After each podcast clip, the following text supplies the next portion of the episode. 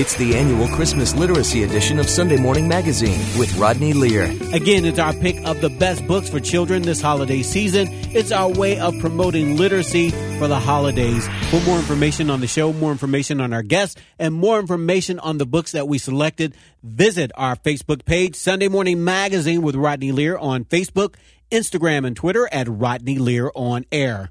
My next guest is CNN anchor Poppy Harlow. She's out with a new book called The Biggest Little Boy, A Christmas Story. It's our pleasure to welcome CNN's Poppy Harlow to Sunday Morning Magazine. Good morning, Poppy. How are you? Merry Christmas to you. Merry Christmas. What a joy to be with you. Thank you for having me. It is Hi, my Cincinnati. pleasure. Hi there. So let me ask you this now. So growing up for you, Poppy, did you have women in news and news anchors, role models that you could look up to that inspired you to be the woman you are today and to be on the air? Well, I didn't know I was going to be a news journalist. I had no idea.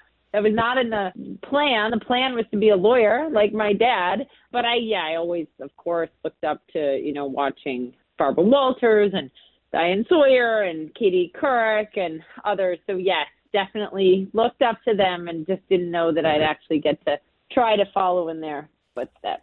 Okay, so how did that all happen for you to follow in their footsteps? Oh, well, in college, I went to college in New York City and I got to intern while I was here. One of the beauties of going to school in the city is there's a lot of internship opportunities. So for three years during college, I got to intern uh, in news for CBS Market Watch, doing business and financial news. And that's where I started learning that side of the business and loved it. And then ended up getting to join CBS News right out of college, like entry level job, and and worked my way up over the years. So I fell into it, to be very honest with you. Now, you mentioned growing up to be in law like your dad, but earlier this year you announced that you were going to Yale Law School. So, how are things going there? That's right. Am I crazy? I love it. I love it, love it, love it. I'm doing um, a year program, a master's in studies of law in New Haven at Yale. It's a phenomenal program built for journalists like me um, to learn more about the law, constitutional issues, criminal law, civil procedure, all these things that we, uh, criminal justice reform, these things that we cover so deeply here at CNN. And I have to give a shout out to my employer, to CNN, to my boss, Jeff Zucker, the team here, because they made the impossible possible. Like made it work with my job and, you know, gave me a little bit of a break from anchoring my morning show with my buddy Jim that I love doing so that I could go up to New Haven four days a week to go to class and, and back. It's like, you know, two and a half hours from New York City. Um, and I'll be, I anchor, you know, on the holidays and days that I don't have class and try to make it work for them, but they really made it work for me, and I'm deeply grateful. And I love it. I love learning again. All right, one more question, and then we'll talk about the book. Now, what was Sure. that like when you go into the office and you say, and you sit down with the boss and you say, Hey, I have this successful career. I'm on the air, but I want to go back to law school. How does that conversation go? I have to tell you, so it was like a mid-pandemic conversation, right? Uh-huh. And I was like, "Is this crazy? Is it?" And he was like, "No, try it. You got to try. Like I will make it work." And that's what I think is exceptional about CNN. Not only did they make it work, they wanted it to work for me. Right. And they figured it out. And I think there's a lesson in there for other employers. You know, like you can if you can make something possible for your employees, do it because they will be so forever grateful to you. The hope is this brings a lot to my job, to the viewer, to me personally, and the fact that they could make it work. It means the world, and you know, I'll solve some problems for them being in the anchor chair on holidays. So, you know, you it's a great deal all around, and I'm so grateful. All right, so let's talk about this new book, The Biggest Little Boy. Let's talk about the writing process when you decided to write this book. What was that whole process like, that whole journey like for you? so much fun. I got the idea about two years ago around Christmas time when my son, we have a son, Luca, who the book is based on, who's three and a half, our daughter, Sienna, who's now five and a half. And we're walking down as a family the street in Brooklyn to a Christmas tree market. And Luca like grabs the branch of this enormous tree, of course, like almost knocks the whole thing over. I'm like, okay, once the chaos of that passes, I think this could be a great children's book. And what's the lesson in it? The lesson is there is joy in little things and there is not a need for so many big material things, right? Like, especially raising our kids here in New York City, there's so much sort of uh, shiny stuff around. Mm-hmm. And really, the reality is we don't need a lot of that. And it's about teaching us as adults and reminding us as adults and teaching our kids there is beauty in the little things in this world. And that's what this book tries to show to kids. As we look at the illustrations and we look at the book, why was it important mm. for you to have readers see a character like Luca in books? Right. So you'll see if you if you get the book and shout out to the amazing artist Ramona Kaulitzki, who I got to work with on this project. It is her art, her illustrations that make the biggest little boy a Christmas story pop off the page. I was emailing her the other week and I said, Your artwork makes this book sing. You brought it to life. I hope this is the first of many collaborations with her. But yes, you'll see that the little boy on the on the front of the book uh, doesn't look like my son, Luca, who has blonde hair. He mm-hmm. is uh, from a mixed race family, and that was really important to me. That and to all of us who collaborated on this book to make as many people as possible feel like they could see themselves in it and it's reflective of the community we live in in Brooklyn, the block that we live on in Brooklyn, which is very diverse. I wanted children to feel like that could be me. That could be my family. And in case you're just tuning in, you're listening to our annual Christmas Literacy edition of Sunday Morning Magazine. It's our pick of what we believe are some of the best books for children this holiday season. On the phone with me now is CNN's Poppy Harlow. She's the anchor on CNN. The title of her new children's book is The Biggest Little Boy, A Christmas Story. Now, as a high profile celebrity mom, a working mom with a demanding career, how do you keep it all together and how do you make it all work? And you add in the fact that you're at Yale Law School. how do you make this work? Come on, Poppy. What's the secret here? Um, it's so funny that you say celebrities. I am not. I never think of myself like that. I'm a journalist, but I think this is very appropriate. I just like knocked over this whole light on my desk. you know, so that's it's like life is a constant juggle. I'm constantly failing at things. Truly, I am and I'm constantly trying to get back on my feet. I mean, I think it, to be a very honest answer to that question is uh, twofold. One, it's not just me; it's this incredible team of people around me. Not only my colleagues at work, but my remarkable husband, Sinisa, who I, I told him the other week. I said, "You're my miracle man," because like here he is holding down a really demanding job, managing a bunch of folks, and taking on a ton more responsibility at home this year while I'm in school uh, and he already did half. So now he's doing way more than half, and I am deeply grateful for that. Our childcare, right? Can't do it without amazing childcare and teachers.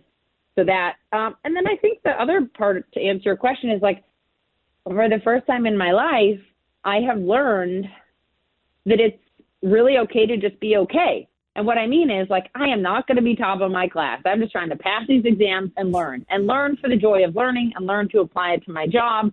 And all through college, I was always just trying to like learn to get straight A's. And I think there's a real lesson in it's okay to just pass. It's okay. It's okay to just, you know, do your best, right? And not like, not ex- over exhaust yourself or kill yourself trying to be perfect because we never are anyway. So right. that's my answer to All that right. great you, question of yours. All right. Now, as a mom, what have you found to be the key in getting your children engaged in books? You're writing a book, but what have you done to promote literacy in your home and things like that with your own children?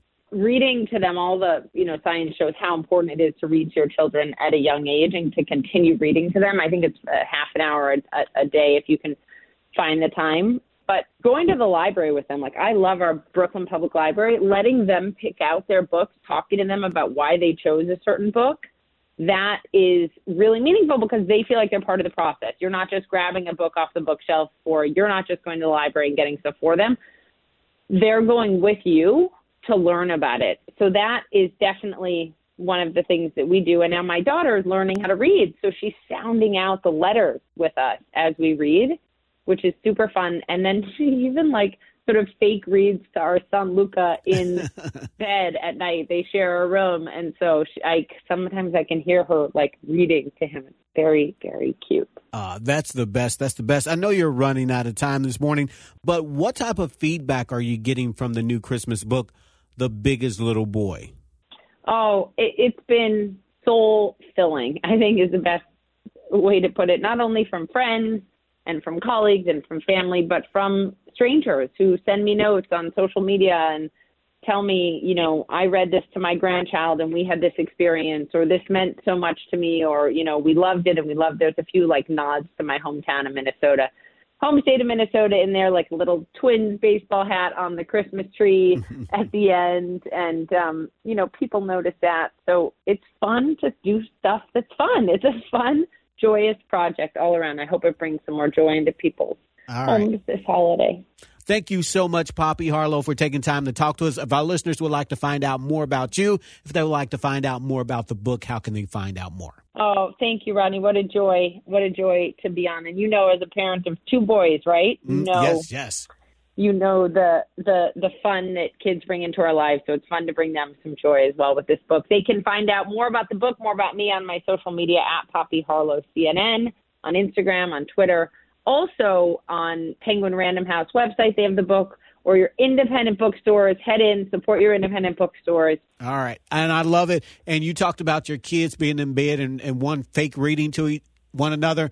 I, my boys are teens. Treasure that time. And I remember, th- I think that's the best I part know. of seeing a kid have a book and just looking at the pictures and just making their own words and, and things like that. I think that's precious.